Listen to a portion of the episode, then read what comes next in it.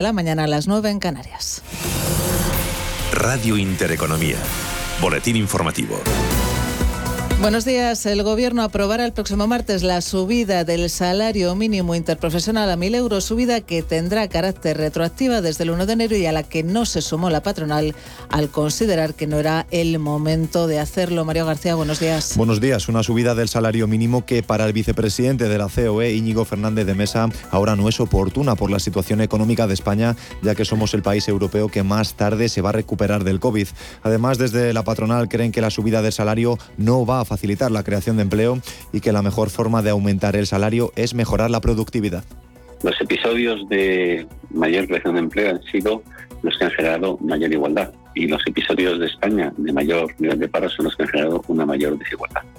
Nosotros en la CE creemos que la forma de aumentar los salarios no es por Real Decreto Ley, sino es a través de una mejora en la productividad, y eso se consigue a través de una mejora en la formación. Uh-huh. En España seguimos teniendo una gran cantidad de paro porque las ofertas de trabajo no se adecúan a los perfiles de la gente que busca empleo. Una reforma laboral, por cierto, que desde la patronal califican de continuista y que esperan que sirva para reducir la temporalidad. Gracias, Mario. Y la Comisión Europea actualiza hoy sus previsiones económicas. Manuel Velázquez, buenos días. Buenos días. En las anteriores, presentadas en noviembre, Bruselas esperaba que la economía española creciera este año un 5,5%, lejos del 7% que prevé el Gobierno, y anticipaba un avance del 4,4% para 2023. La Comisión Europea también actualizará sus previsiones para la zona euro y el conjunto de la Unión Europea tras un trimestre marcado por las restricciones por la variante Omicron y el aumento de la inflación. Gracias, Manuel. Pues precisamente pendientes de la inflación, en concreto de la de Estados Unidos, los mercados financieros a este lado del Atlántico operan hasta ahora en positivo. Roberto Ruiz Soltes es director de estrategia de UBS. Es sin duda el IPC, porque esperamos que esté tocando techo ahora entre enero y febrero, un 7,3% interanual, que luego haga una meseta en primavera y que caiga muy abruptamente en la segunda parte del año. Y eso es lo que va a marcar muy probablemente pues las expectativas de cara a la reunión de la Reserva Federal del 16 de marzo, que es cuando empezará a subir tipos. Con todo, como decimos, los mercados europeos operan en positivo con un IBEX 35 que sube un 0,37%, se colocan los 8.879 puntos, con Mapfre también en positivo tras anunciar que obtuvo un beneficio neto de 765 millones de euros en 2021, un 45,3% más gracias al buen comportamiento de las regiones de Iberia y Norteamérica y un impacto extraordinario de 167 millones por haber puesto fin a la alianza de bancas seguros con Bankia tras su integración en CaixaBank. Resultados que ha valorado en los micrófonos de Radio Intereconomía Fernando Mata, director financiero de Mapfre, quien ha hecho referencia además a la vuelta al dividendo de la aseguradora. Estamos muy satisfechos, es parte del compromiso con nuestros accionistas, queríamos volver a ese dividendo sostenible. Hemos aprobado en el Consejo de ayer proponer a la Junta General de Accionistas volver a los 14,5 céntimos por acción, es decir, 2 céntimos más que el año pasado y el mismo que teníamos hace 2 años. Creemos que es la decisión que había que tomar y la que habíamos anunciado a lo largo del año. Y esperemos que obviamente que la acción pues refleje de alguna forma esta confianza que tienen nuestros accionistas con Mapfre.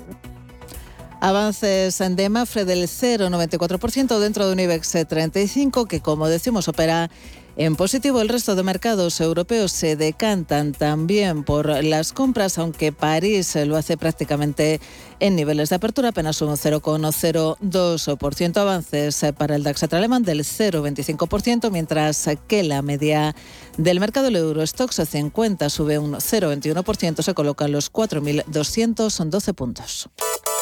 Otras noticias. Esta madrugada han arrancado las maniobras militares conjuntas entre Rusia y Bielorrusia, presididas por el jefe del Estado Mayor ruso y que tendrán lugar hasta el 20 de febrero, bautizadas como Determinación Aliada 2022. Han despertado inquietud en la vecina Ucrania y en la OTAN, que acusan a Moscú de preparar una invasión. Durante las maniobras se escenificarán operaciones de defensa contra una agresión exterior y también acciones de lucha antiterrorista. Asimismo, se ha anunciado el despliegue de los sistemas de defensa antiaérea de largo alcance S-400 en un polígono militar en la región de Brest, limítrofe con Ucrania y Polonia. Estas baterías, que necesitan menos de 5 minutos para entrar en servicio, tienen un alcance de hasta 400 kilómetros. Continúan escuchando Radio Intereconomía, se quedan ya con Capital. La información volverá dentro de una hora.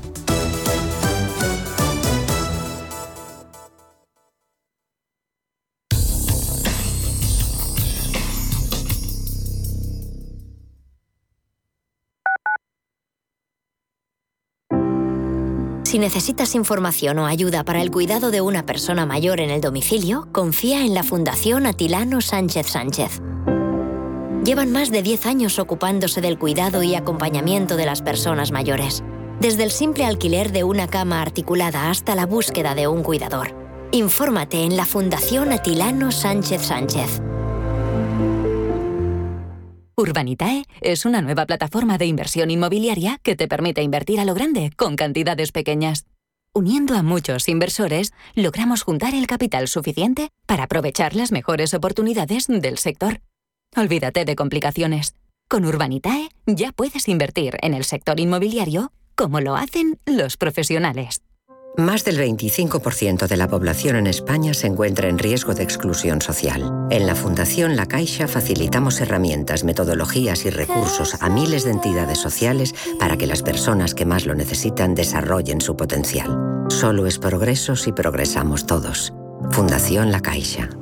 Radio Intereconomía. Eres lo que escuchas. ¿Quieres alcanzar tus objetivos? Nomaskill es el jarabe a base de ingredientes naturales como açaí, garcinia, jambul y cassia no mame que te ayuda a controlar el peso y el apetito. Nomaskill, 0% azúcares y apto para veganos. Nomaskill, de Laboratorios Anroch, porque tú eres lo primero.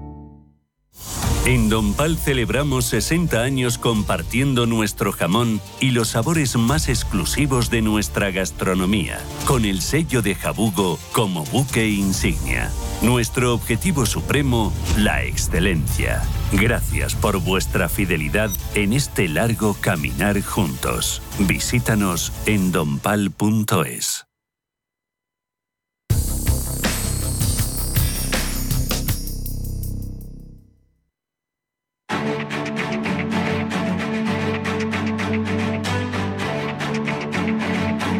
Capital Intereconomía, el consultorio.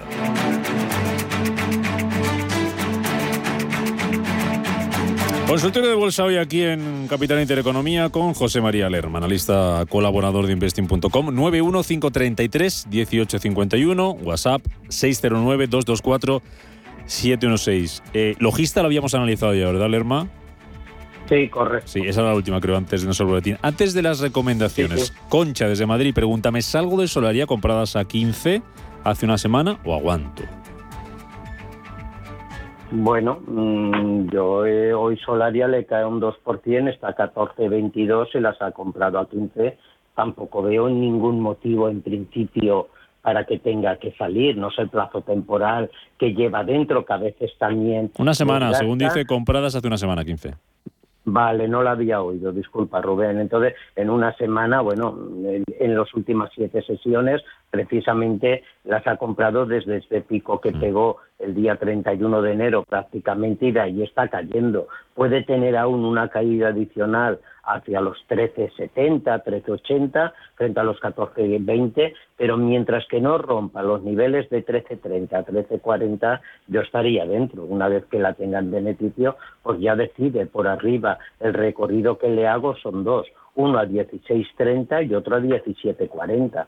Ya digo, siempre que no nos rompa los niveles comentados, más o menos de 13,20, 13,30, pues yo estaría tranquilo en ella. Mira, nos intenta echar una mano Juan, con la consulta anterior.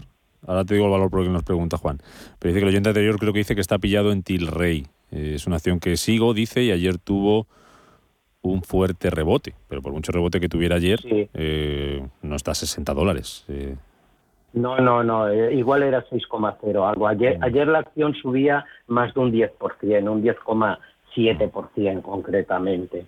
Entonces, si está pillado, no sabemos el precio, pero bueno, la acción, lo técnico de la acción en este momento, si se está dentro, no hay que salirse, porque la acción el día 27 de enero tuvo el mínimo en 5,15 dólares aproximadamente. Ayer subió un 10,7%. En preapertura marca una salida, aunque puede cambiar hasta las 15-30 horas que iniciará el contado, a la baja de en torno al 0,4%, y de momento con los impulsos que ha tenido en las últimas 5 sesiones le ha llevado del 5,7 al 6,9.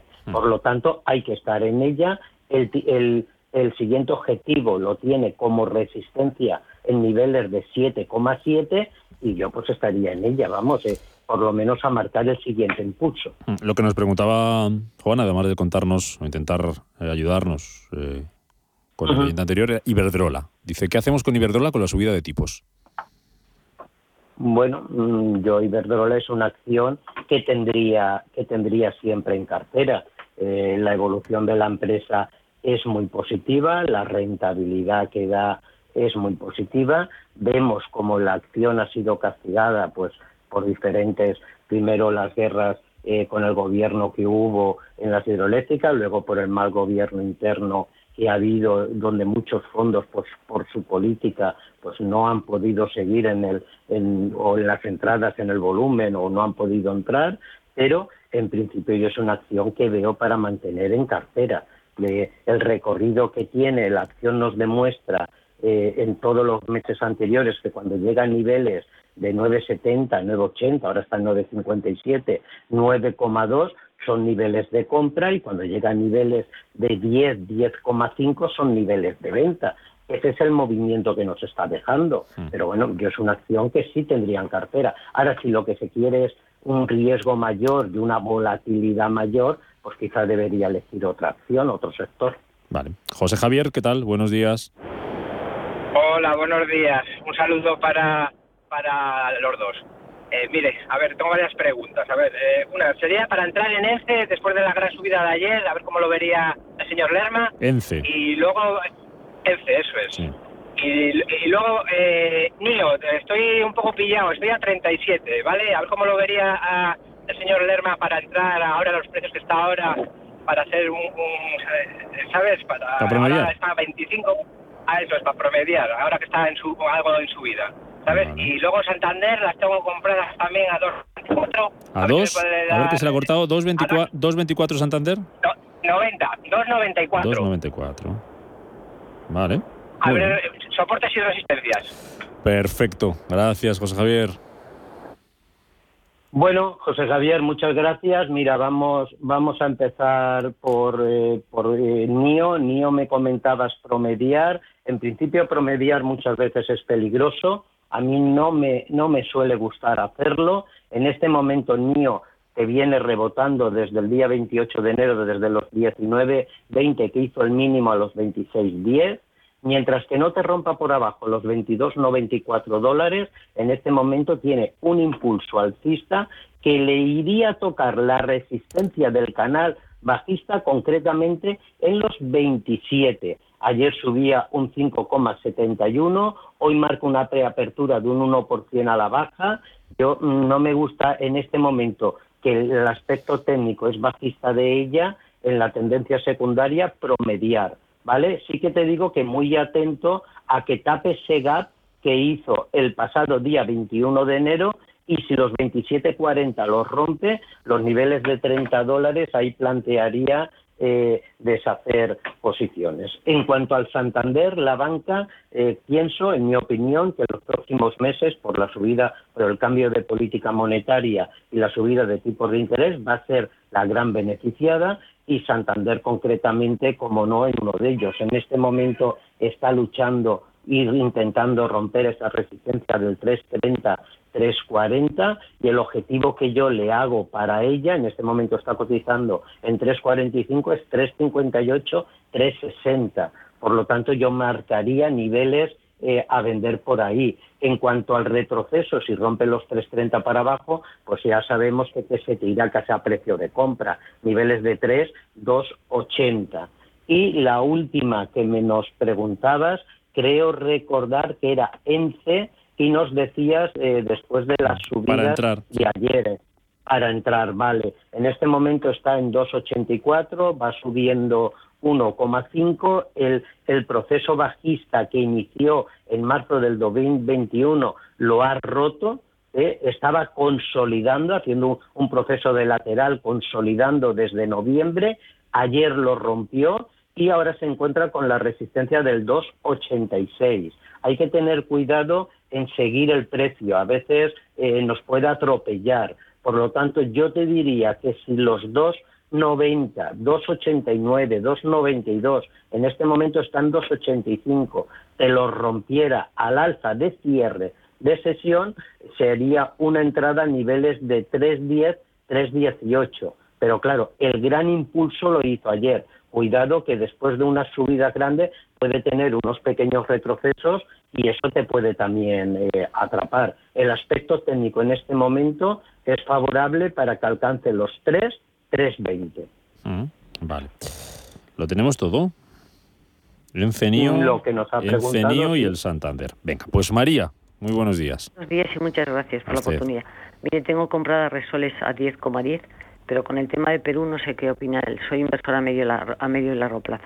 Y luego me estaba planteando entrar en Mapfre, pero igual es ya un poco tarde. Me gustaría su opinión. Gracias, ¿eh? Gracias, María. Mapfre para entrar, Repsol 10,10. Bueno, con todo el tema de Repsol, que lo van a revisar, María. Todo el tema sostenible, que JP Morgan reduce su participación. Bueno, aquí hay dos conceptos diferentes en cuanto a la inversión, María. Me comentabas que era una inversión a medio-largo plazo, por lo tanto, el vertido y todo el tema de Perú es algo a corto plazo donde le va a afectar. Por lo tanto, yo pienso que Repsol es cuando uno invierte a largo plazo, por la solidez, por la rentabilidad que da, es una acción a mantener en cartera.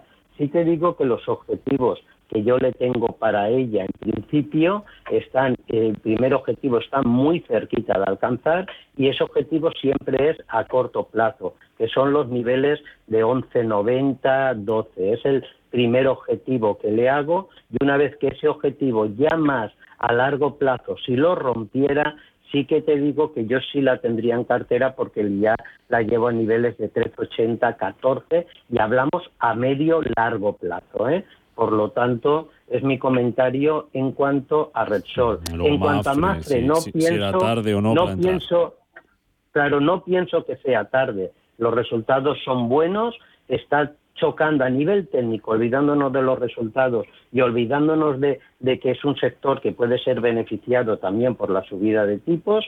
Bueno, yo veo que a nivel técnico deberías esperar incluso un poquito más. Debería de confirmar los 2,05 de cierre de sesión. Si la rotura de los 2,05 la produce, yo es cuando entraría en ella. Objetivos. Bueno, pues 2,20 es donde yo le haría el objetivo de ella, 2,42 si la mantenemos a más largo plazo. Me tienes que decir recomendaciones en 30 segunditos, pero quiero saludar a Santiago y vamos a ver si nos da tiempo a todos. Santiago, muy buenos días. Hola, buenos días. Mira, quería preguntar rapidito. Infineon y ASML Holding. Vale, compradas, perdiendo ya un poquito. ¿En ambas? Bueno. A ver si... Sí. Vale. A ver si las conservo. Y bueno, si puede dar si es a tiempo de entrar en Telefónica todavía, y si no, pues nada, otra cosa, ¿vale? Muy bien, gracias, Santiago. Vale. Algo rápido sobre estas y luego me cuentas un par de valores que te gusten, Lerma. Vamos a ver, Santiago, en Telefónica con los 4,40 que está rompiendo en este momento, pienso que no es tarde. Hay que tener cuidado con los retrocesos, ha roto los niveles. Y sí que te digo que el siguiente objetivo que yo le hago es 4,70, 4,80. ASML Holding habría que ver si estás invertido en Holanda o estás invertido en Estados Unidos. En cuanto a la acción que está recuperando de sus caídas en este momento, si hablamos de en Europa, en Ámsterdam, vemos como cae un 0,25 y yo mantendría la acción. Tiene el proceso bajista y desde esos 800 que está cayendo... pero yo mantendría la acción. Mira, los niveles de 600 de la rotura al alza te puede dar un impulso muy, muy fuerte. Y no sé si teníamos... Infineon, ASML, Telefónica para entrar y alguna recomendación. Bueno, pues en cuanto a las recomendaciones, si no nos da tiempo, comentaría dos niveles. En Estados Unidos, la rotura de los $275... Nvidia entraría, no antes. En Francia, safrán, tecnología, la rotura de los 115 euros entraría. Y Microsoft en Estados Unidos, la rotura de los 320 euros entraría. Mercado español, para centrarnos en él, y siempre con una inversión no de intradía, no de intradía diaria. ACS me parece una empresa situarse muy bien para los próximos meses. La banca, Santander, niveles de 360, CaixaBank, niveles de 360, BBVA, niveles de 640, IAG, 220, 240 como objetivo, y Telefónica, 480 como objetivo. Eso sería pues, en mercado español y mercado de fuera. Pues de sobra tenemos. José María Lerma, investing.com. Gracias como siempre y hasta la próxima. Cuídate mucho. Igual y adiós. Mucha precaución a adiós. Todos.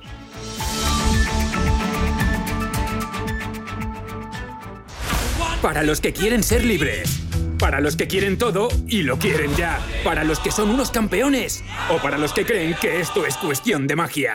Para todos, We Will Rock You. El musical producido por la banda Queen llega al Gran Teatro CaixaBank Príncipe Pío. Entradas en laestacion.com. Como gestora líder mundial, Janus Henderson ofrece un alcance global combinado con las soluciones a medida que se esperan de un socio local. A través del conocimiento compartido con nuestros clientes, les conectamos con las ideas de nuestros expertos para que puedan tomar las mejores decisiones de inversión. Janus Henderson, Invested in Connecting. Capital en riesgo. Más información en janushenderson.com. No sé de dónde vamos a recortar más. ¿Sabes lo que es la eficiencia energética? Nes te demuestra que sí puedes ahorrar más en energía. En Nes son expertos en ahorro y auditorías energéticas. Trabajan con las mejores empresas y al mejor precio. Ellas les avalan. Infórmate en nes.es. Te realizamos un estudio de forma gratuita. Pregunta y contacta en info@nes.es. Nes, conviértelo en tu partner energético. Generali Investments es la plataforma de gestión de activos del grupo Generali, uno de los grupos aseguradores más grandes y con más tradición de Europa. La plataforma de Generali Investments aúna 8 diferentes gestoras de inversión con un alto nivel de especialización para atender las necesidades de todo tipo de inversores. En Santander Private Banking sabemos que ser un número uno conlleva la responsabilidad de conseguir unos resultados únicos. Por eso, como hace Rafa Nadal en cada punto, trabajamos con un modelo de asesoramiento especializado buscando la excelencia para nuestros clientes, lo que nos ha llevado un año más a ser reconocidos como la mejor banca privada de España por la prestigiosa revista Euromoney. Santander Private Banking y Rafa Nadal, el compromiso de ser un número uno.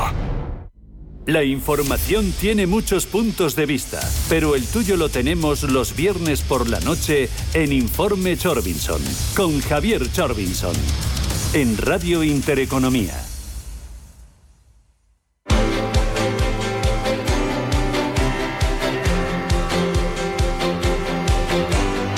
El Foro de la Inversión.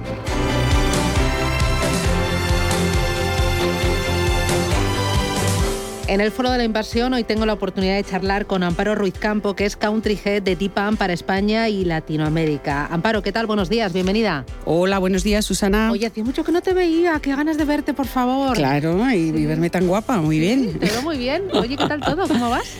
Bien, bien, pues con mucha ilusión para el año 22, porque creo que va a ser un año, va a acabar, ha empezado retador, pero creemos que va a acabar muy bien. Hombre, claro que sí.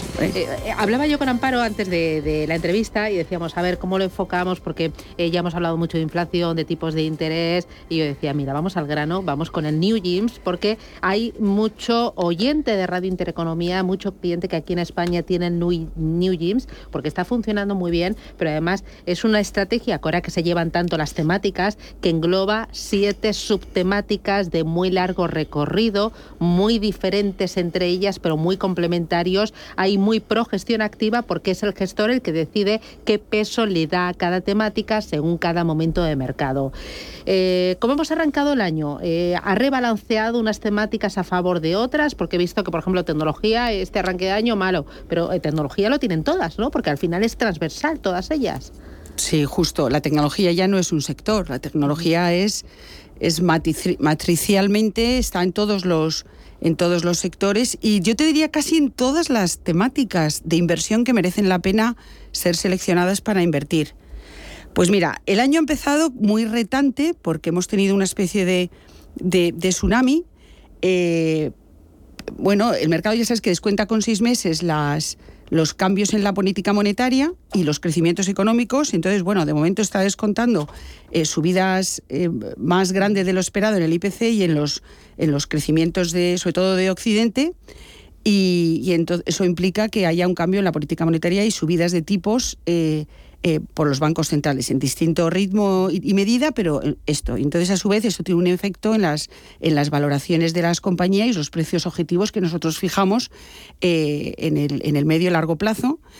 Y bueno, también los costes financieros. Entonces, siempre hay que mirarlo todo caso a caso. Pero ¿qué es lo que está pasando concretamente, que no ha pasado desde hace muchísimo tiempo? De hecho, creo que la última vez fue el año 18 y la anterior el 16, en la que ha habido de repente un incremento de la exposición de los inversores a bancos por las subidas de tipos, a energía, por las subidas del precio del crudo y tal, y de la electricidad, materias primas, etcétera. Y entonces los posicionamientos de los inversores están en máximos de 15 años en este tipo de sectores. Y la reversa en lo que se llama crecimiento, que engloba muchísimas cosas. Por otro lado, este tipo de compañías de crecimiento de calidad ha hecho una reversión, ha bajado a la media de 5 años, con lo cual ahora, ¿qué es lo que nos ha dejado este mes? Una oportunidad de cara al resto del año y los próximos años. Y por ejemplo, el caso del New Gyms es una oportunidad muy interesante en asignación de activos, como dices tú, porque es un conjunto de compañías bien valoradas. Ahora hemos tomado beneficios últimamente en compañías como HelloFresh, Teladoc, etcétera, etcétera, algunas ligadas con la salud porque estaban muy, muy caras. Uh-huh. Hemos reducido algo de la nube, Cloudflake y Scalar. Este tipo de compañías también estaban muy un poquito sobrevaloradas. Uh-huh. Y hemos dado entrada a otras cosas. De hecho, por ejemplo, hemos aprovechado la corrección en Adobe, en PayPal, en Netflix. Mira, Netflix, que hay una discusión, sabes que han subido el precio de los suscriptores en Estados Unidos de 11 a 15 y creen que lo pueden hacer y nosotros creemos que sí que lo pueden hacer. Entonces, ¿tú sigues suscrita? Absolutamente. Yo creo también. Que a mi marido le quitas el fútbol y le quitas el Netflix y se va de casa. Y como nosotros un montón de consumidores.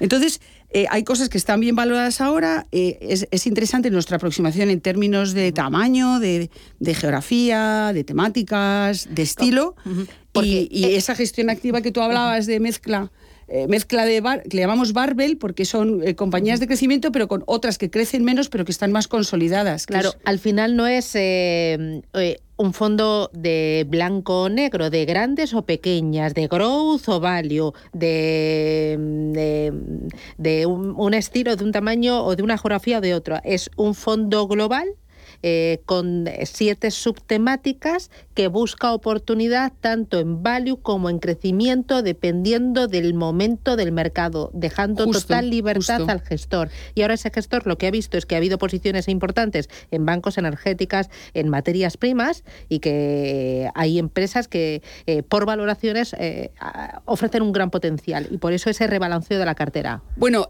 nosotros no somos muy de bancos, pero sí de servicios financieros. Entonces, por ejemplo, hemos aprovechado la corrección de PayPal, porque es que PayPal ha caído, pues no sé cuánto, más de un 20% en un momento dado. La idea es seguir con la convicción que tenemos. Es una mezcla de convicción con oportunidad. Eso es lo que es el resultado de la gestión activa y dinámica. Entonces, la idea es tener un seguimiento de las compañías, cómo van ejecutando sus planes de negocio y cómo, por ejemplo, una subida de tipos les afecta en su cuenta de resultados, sus cash flows, etcétera, etcétera, para ir tuneando la cartera. ¿Para qué, Susana? Para que sea una cartera para ti a largo plazo, para mí, para quien sea, para todo el mundo, y dejarla estar tiempo, que corrige ahora un 10%, bueno, no deja de ser renta variable, pero esta cartera en los últimos 3 años ha dado una media de un 15% y en los últimos, un 15%, en los años ha dado un 21% y en los últimos 5 años un 17%. El año pasado, o sea, en el año 21 acabó un 22,7 arriba, el año anterior un 37 arriba, el anterior un 32, vale, no pasa nada que un mes tenga esta corrección, incluso es sano para el mercado. Yo llevo 30 años viendo de todo y a mí no me gusta que esté todo subiendo linealmente porque al final se la pega. Entonces, bueno, y precisamente al final es un aprovechamiento, yo creo, de la coyuntura por parte de los inversores ahorradores. Aprovechar estas cosas y sobre todo con un gestor que se lo esté contando y elija los vehículos como el New Gems o el DPAM World Sustainable o el europeo, por ejemplo, que ha ido muy bien y ha contrapuntado muy bien esta corrección global. Europa está muy fuerte. Uh-huh. Ahora de la cartera, porque me hablabas de estas rentabilidades, 2021 22,7%, 2020 un 37%, ¿me has dicho? Eso fue en el año 20 y en 2019 un 32%. Tienes 7 subtemáticas. Recuérdame qué subtemáticas y pesan todas por igual. ¿Hay alguna que pese más ahora que en 2019, por ejemplo? Bueno, el New Gym, si te acuerdas, es un acrónimo de N de nanotecnología, E de ecología, W es de bienestar en inglés, wellness, G es generación Z, E-Society, M, Manufacturing 4.0 y S de Security, de ciberseguridad o seguridad de cualquier ámbito. Hemos hecho un poco de cambio, hemos reducido un poquito la nube, porque como he contado antes con Scaler y tal, hemos bajado un poco esto, pero en realidad lo que más sopesa en el fondo es el tema de la tecnología, que afecta a muchas de estas temas. O sea, es desde el punto de vista de los pesos, de los 11 pesos del índice, del MSCI, el que más pesa es salud, con todas sus variantes de tecnología, servicios, etcétera, etcétera. Mira, por ejemplo, Teladoc, también tomamos beneficio en Teladoc, que es como una especie de Sanitas americano, muy, muy potente, y que ha tenido unos crecimientos exponenciales en estos últimos 8 o 10 años, y ahí hemos tomado un poquito de beneficio, pero volveremos, nos gusta, y cuando llegue a su precio. Lo bueno que tiene invertir en un fondo y con gente como DePam es que hacemos muy buen análisis de las compañías y las seguimos. Y cuando reportan trimestralmente y nos convencen las cifras, seguimos. Nos convence la guía y sus objetivos, seguimos con ello. No nos convencen, lo vendemos. Y no pasa nada. Y en este caso son 80 compañías, pues sacamos esa idea, metemos otra. Pero es importante tener esta diversificación de vectores de crecimiento. Es muy importante. Y los tamaños, porque el año pasado corrigieron muchísimo las empresas de pequeña y mediana capitalización, pero luego este año, además de estas, también han corregido las grandes. Entonces hay que tener un poquito de todo, porque la gente se pone a pescar luego en las pequeñas, medianas, y es mejor tener una cosa así un poco integrada. Hablabas tú de la corrección que estamos viendo en este arranque de año, que tú decías que es una oportunidad, pero lo que realmente es oportunidad es hacer también en este tipo de fondos de inversión, que son historias de largo recorrido, que intentas pues descorrelacionar y ligarte con el crecimiento económico futuro justo, y mundial, justo. El hacer aportaciones periódicas es lo más sensato, porque lo de buscar el timing y decir voy a comprar ahora que ha caído, sí, es imposible. Ahí pierdes. Es muy difícil y además es una ilusión infantil. Yo te diría, ya después, de verdad, después de todos estos años, a mí cuando la gente me dice, no, porque entro, salgo, digo, venga ya. Es que no, ni el más profesional de los profesionales sabe el timing. Por eso lo que tienes que desviar la atención al medio largo plazo. Porque mira, ¿sabes lo que está pasando ahora? Esta rotación que ha habido a empresas value, o como les quieras llamar, que en realidad no es, lo del value growth también es otra tontuna que realmente ya no es aplicable. Pero bueno, para simplificar, y eso le gusta mucho también a la prensa, simplificar, decir value growth, pues no, ya nada es ni value, porque las cosas baratas malas nadie las quiere. Y el growth archicaro tampoco poco nadie lo quiere. Todo tiene un precio y nosotros sabemos el precio que queremos y en el cual luego vendemos. Pero ¿sabes lo que pasó?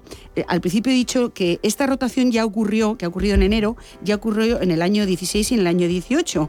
¿Y qué es lo que pasó inmediatamente después? Pues que se dispararon los beneficios por acción. Entonces, en el New Gym nosotros esperamos crecimientos del 20% de media de la cartera en los beneficios y el índice, por ejemplo, espera un 10%.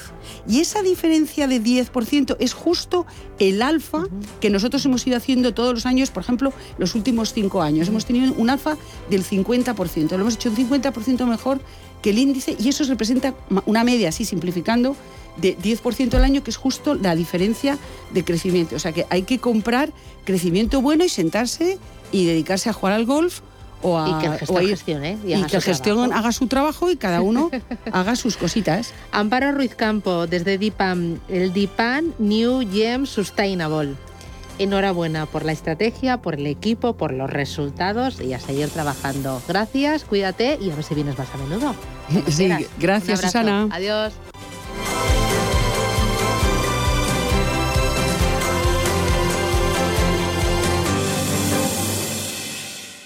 Si necesitas una tasación oficial para solicitar una hipoteca, para una herencia, para conocer el valor de tu patrimonio, tu empresa es Global, con V de valor. Somos una firma líder en tasaciones oficiales homologadas y en servicios integrales de valoración, ingeniería y consultoría inmobiliaria, con más de 35 años de experiencia, rapidez online, rigor y garantía de servicio. Recuerda, Global se escribe con V de valor. Global.es.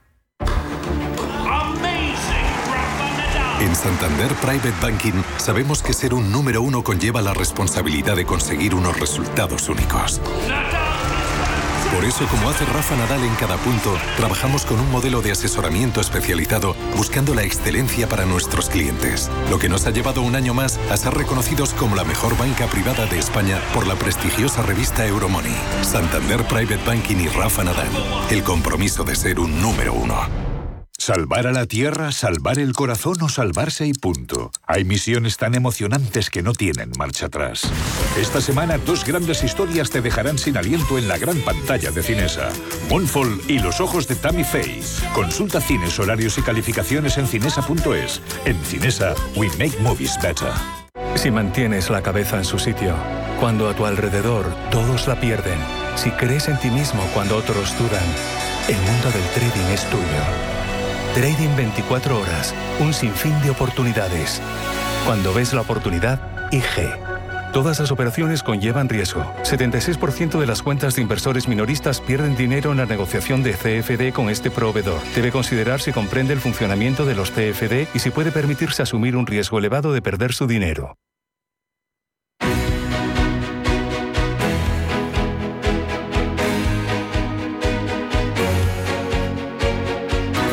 En Capital Intereconomía, consultorio de fondos.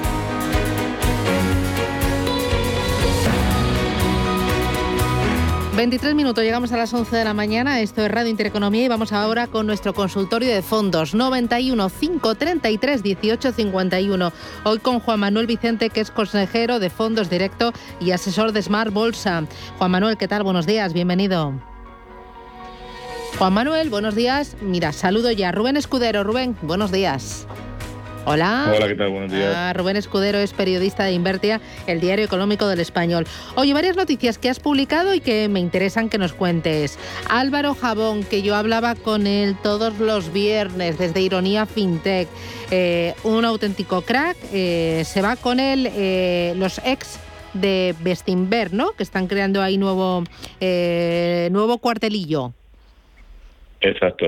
Sí, pues se va como nuevo director de operaciones. O sea, es decir, en la práctica será quien articule legal y operativamente la nueva gestora, pues que Gustavo Trillo, Ricardo Cañete, Maximiano Pablos y futuriblemente Beltrán de la Lastra estrenen a finales de 2022. Álvaro Jabón, pues era uno de los socios fundadores tanto de Diafanum, que es la parte de la banca privada, digamos, más tradicional, e Ironía Fintech, que como mencionabas es la parte más innovadora, supermercado de fondos digital, y tiene mucha experiencia como director de operaciones en construir nuevos proyectos. Pasó anteriormente por Banif, lo que era la antigua banca privada de Santander, luego también pasó por Ambank, con lo cual bueno, está acostumbrado a articular proyectos y será una pieza clave en esa nueva gestora que, recordemos, tendrá una línea muy continuista con lo que hicieron Beltrán del Lastre y Ricardo Cañete en los más de 5 años que estuvieron en Bestinver, que se caracterizó sobre todo por carteras bastante más diversificadas de lo que suelen hacer los value, y luego además también con menos concentración en pequeñas compañías. O sea, es un value quizá algo diferente al que hacen Paramés, al Valor, etcétera, y tendrá una línea muy continuista. Los ex de Bestinver también han fichado en Renta Markets. No sé, lo estoy diciendo de memoria. Rubén, ¿es así?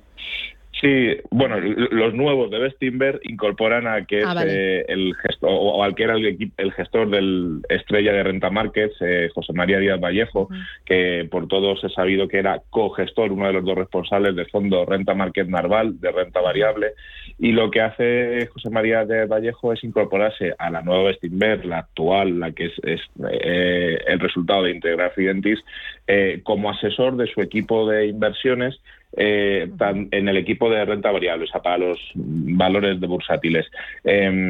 Según dijo Renta Markets, cuando se publicó la información, al frente del Renta Markets Narval, de momento se queda el que era el otro cogestor, Juan Díaz Jove. El Renta Markets Narval es un fondo que está entre los mejores de su categoría, y desde la firma quieren lanzar un mensaje de tranquilidad y continuidad también. Hay otro nombre propio que es Blue Bay, es una nueva gestora que aterriza en España. Háblame de ella. Estaba presente en algunos círculos de inversores institucionales y para la parte conservadora, porque Blue Bay es una gestora británica e inglesa que lo que hace sobre todo es especialistas en mercados de renta fija, de bonos, también en cosas alternativas conservadoras, pero sobre todo en el mercado de la deuda, es donde más destaca, y es filial desde hace más de una década al 100% del gigante Royal Bank of Canada, de RBC. Lo que hace es abrir sucursal en España para potenciar su venta de fondos y está más cerca de los clientes ibéricos, los españoles y los portugueses. Borja Mateo, que es su responsable, director de ventas para Europa, se traslada de Londres a Madrid, y lo que van a hacer es distribuir en España más activamente, recordemos, porque ya estaban presentes a pequeña escala, pero con esta potenciación van a distribuir fondos de renta fija de Blue Bay y así también de renta variable, en este caso de RBC Asset Management. O sea que tanto de la FIA como de la Matriz va a haber fondos que a partir de ahora habrá que tener en cuenta. Oye, y otra cosita para terminar, tema de comisiones de los planes de pensiones. Una buena noticia que va a permitir respirar un poquito a la industria. De momento parece que se ha retractado José Luis Escrivá en el borrador del... Parece, no se puede dar por cerrado. Es decir, Escrivá ha lanzado un salvavidas a bancas aseguradoras para frenar su hachazo a las comisiones de los planes de pensiones de promoción pública, los de empleo que se están ahora configurando en la reforma de las pensiones privadas. Y en el último borrador del anteproyecto de ley que se está manejando, que se está trasladando por parte del Gobierno y de su equipo a los agentes sociales, es decir, sindicatos y patronales, lo que se hace es que se suprime el tema de las comisiones máximas. En el anterior borrador se decía que se iban a limitar por debajo del 0,30% de los activos gestionados en los planes de pensiones de empleo. Y en el nuevo borrador lo que se dice, esto se borra, esta mención expresa de por debajo del 0,30, y lo que se dice es que los planes de pensiones de empleo deben promocionar a los partícipes el máximo valor de la gestión a los costes más eficientes posibles y dentro de los máximos normativamente establecidos para ello. Lo deja así como un poco abierto, un poco vago, como queriendo decir, bueno, cabe la posibilidad, se abre la puerta de que a lo mejor no se toquen las comisiones, se queden como están ahora o se toquen, pero se toquen menos lesivamente por debajo de ese 0,30 que se propuso anteriormente. No obstante, incide en que no excederá del máximo que se fije reglamentariamente. Lo que quiere decir es que, aparte del anteproyecto de ley, tendrá que haber un reglamento, o sea, un segundo texto legal con el que se detallen ciertas cosas de la reforma.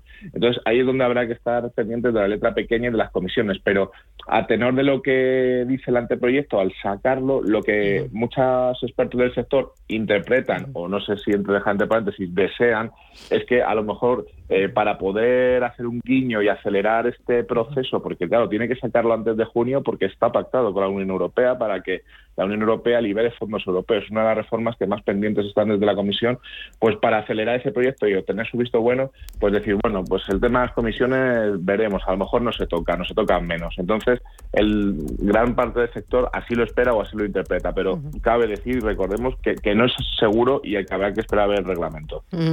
Pues muchísimas gracias, Rubén Escudero, por repasar la actualidad y contarnos cómo está el sector, los movimientos y bueno, pues los fichajes también, muy interesante. Gracias, Rubén, cuídate mucho. Un abrazo.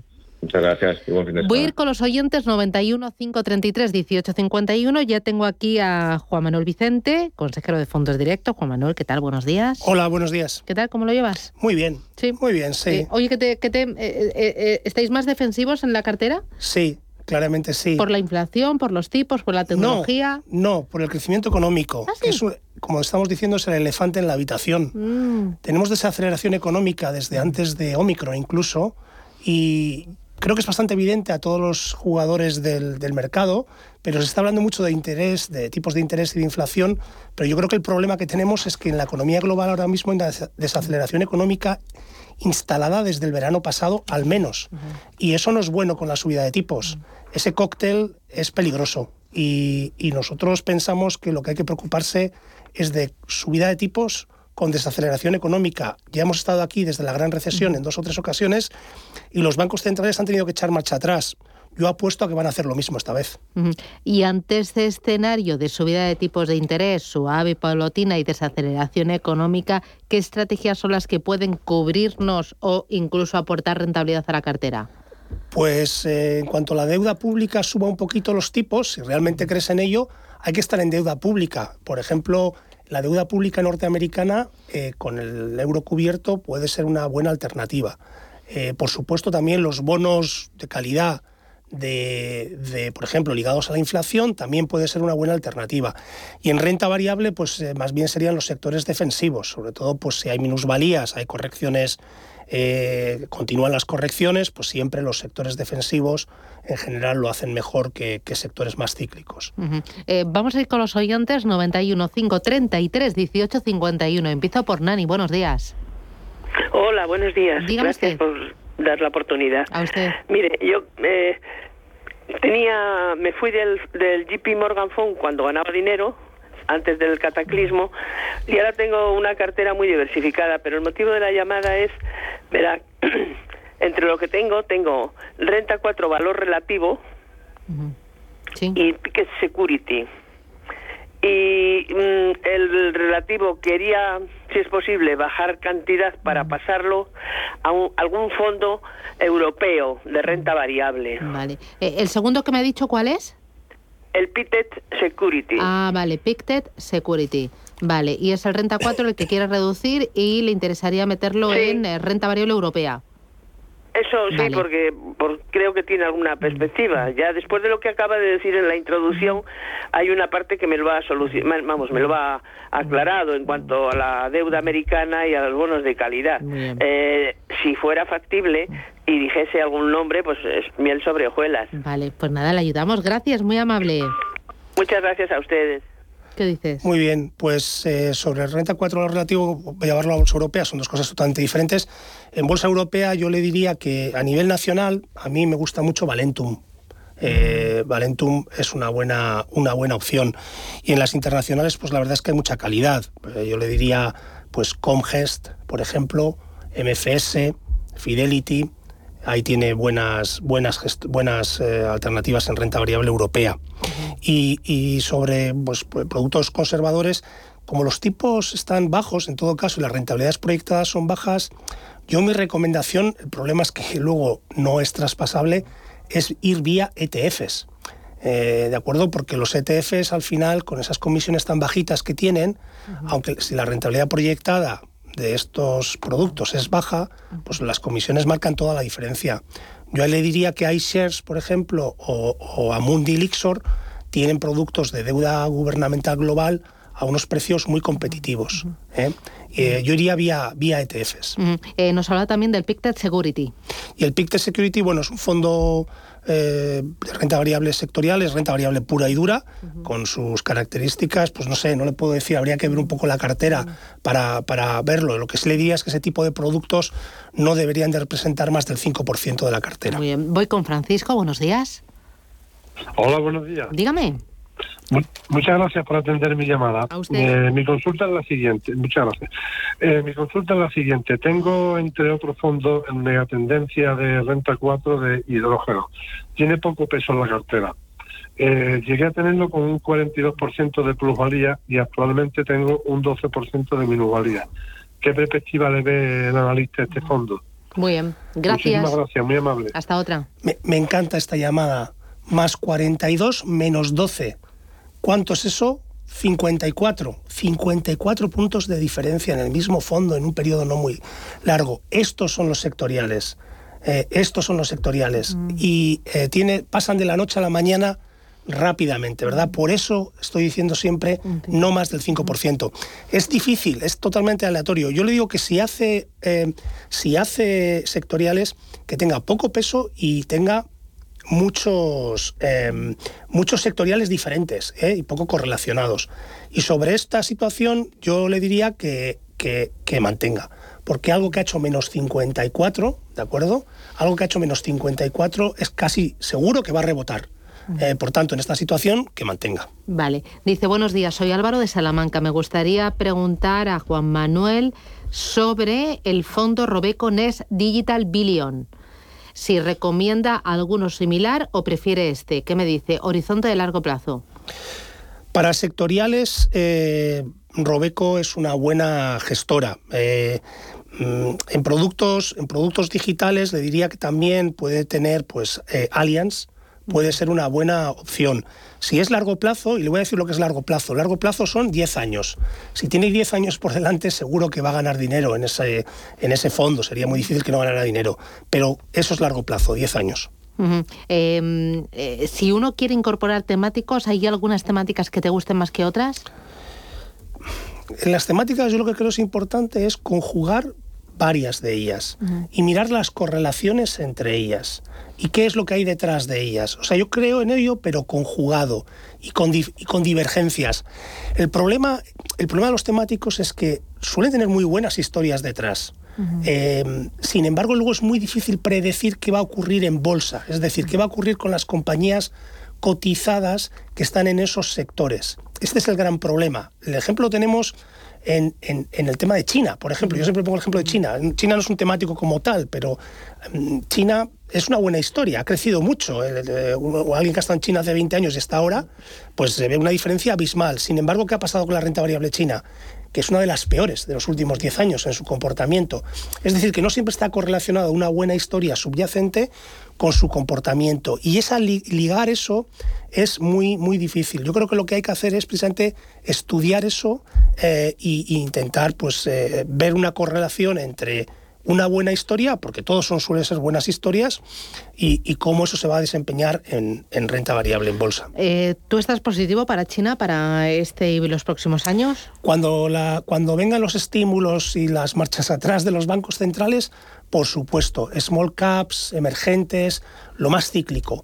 Pero todavía es un poco pronto. Yo quiero ver a la Reserva Federal y al Banco Central Europeo reculando. Creo que lo van a hacer en los próximos meses y cuando reculen y veamos la actividad económica salir de esa desaceleración, en esos momentos tempranos es un buen momento para irse a emergentes, pero demasiado pronto. ¿Y alguna gestora que sea buena en China, en renta variable emergente, renta variable china? Sí, a ver... Está claro que los ETFs en ese sector precisamente son competitivos, o sea que ETF es un sitio donde miraría. Gestora interesante para China, por ejemplo, JP Morgan, entre las grandes, es una buena gestora. Y luego LFP, que es más boutique, es también interesante, la gestora LFP, y además tiene un producto que es un poco curioso, que es value, ¿vale? O sea, jugar el value en bolsa china es complicado, pero esta gestora lo hace, ¿vale? El FP y JP entre las grandes. Y bueno, luego también un clásico es el de Schroders. Uh-huh. Schroders también tiene uno de los productos franquicia en bolsa china. ¿Y renta fija china? Y renta fija china, pues mira, hay una gestora boutique que lo juega mucho que se llama Eurizon. Ah, sí. De origen italiano. Sí. Bruno Patán, probablemente lo habréis tenido por aquí, que es un tío estupendo. Pues ellos tienen un producto muy interesante en deuda china. Muy bien. Pues Juan Manuel Vicente, desde Fondos Directo, gracias por ayudar a los oyentes y por enseñarnos un poquito más de ahorro y de inversión. Gracias por los consejos, cuídate mucho y hasta la próxima. Gracias. Adiós. Hasta luego. Boletín informativo y regresamos aquí en Capital Intereconomía con IDE Inmobiliario. No se lo pierdan porque seguimos hasta las 12 con Elena Fraile.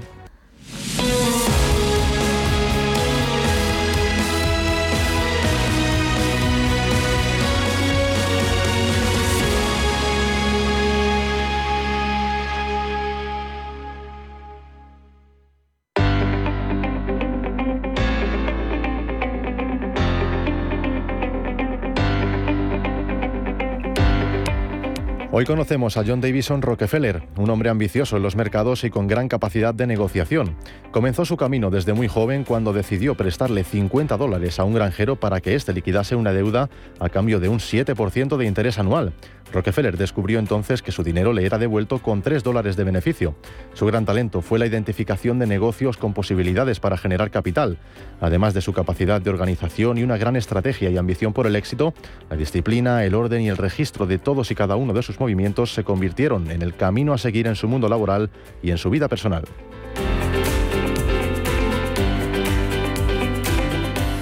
Fue considerado además como el hombre más rico del mundo y a día de hoy oír su nombre implica sinónimo de dinero. En 1892 hizo posible la fundación de la Universidad de Chicago, un proyecto completado con la colaboración de su hijo y una donación de alrededor de $2.500 millones. La fundación y la Universidad de Rockefeller en Nueva York también fueron fundadas gracias a sus donaciones en 1901 y 1913 respectivamente. A día de hoy, su nombre sigue sonando con fuerza en la Gran Manzana, pues dicha familia construyó un complejo de 19 edificios, un área comercial de ocio y entretenimiento y destino predilecto de turistas que recibe el nombre de Rockefeller Center.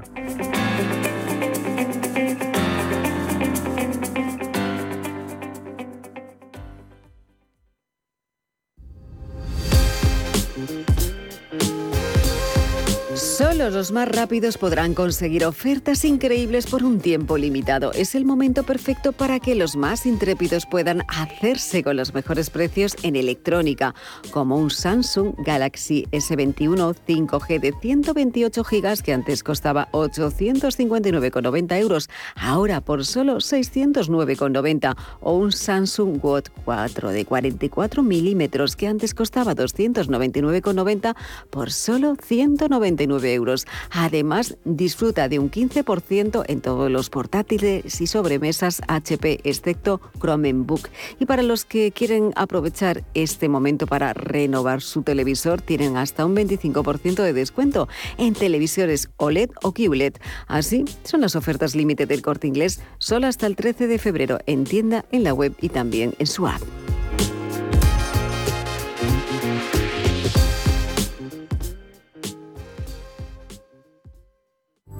La Hora de Miguel Ángel es un programa dedicado a la salud y la prevención de enfermedades. Con un lenguaje claro y sencillo, te explica cómo llevar una vida saludable. Todas las noches a la 1:30 de la madrugada en Radio Intereconomía.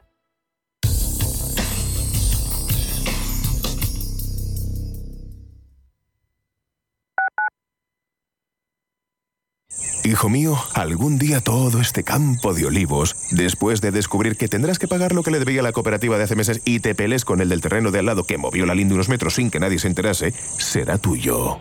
De una herencia, quédate solo con lo bueno. El resto, déjaselo a Eritae, expertos en gestionar herencias por solo 999 euros. Eritae.es. Viajes, destinos, cultura, gastronomía hacen diferente a cada viajero.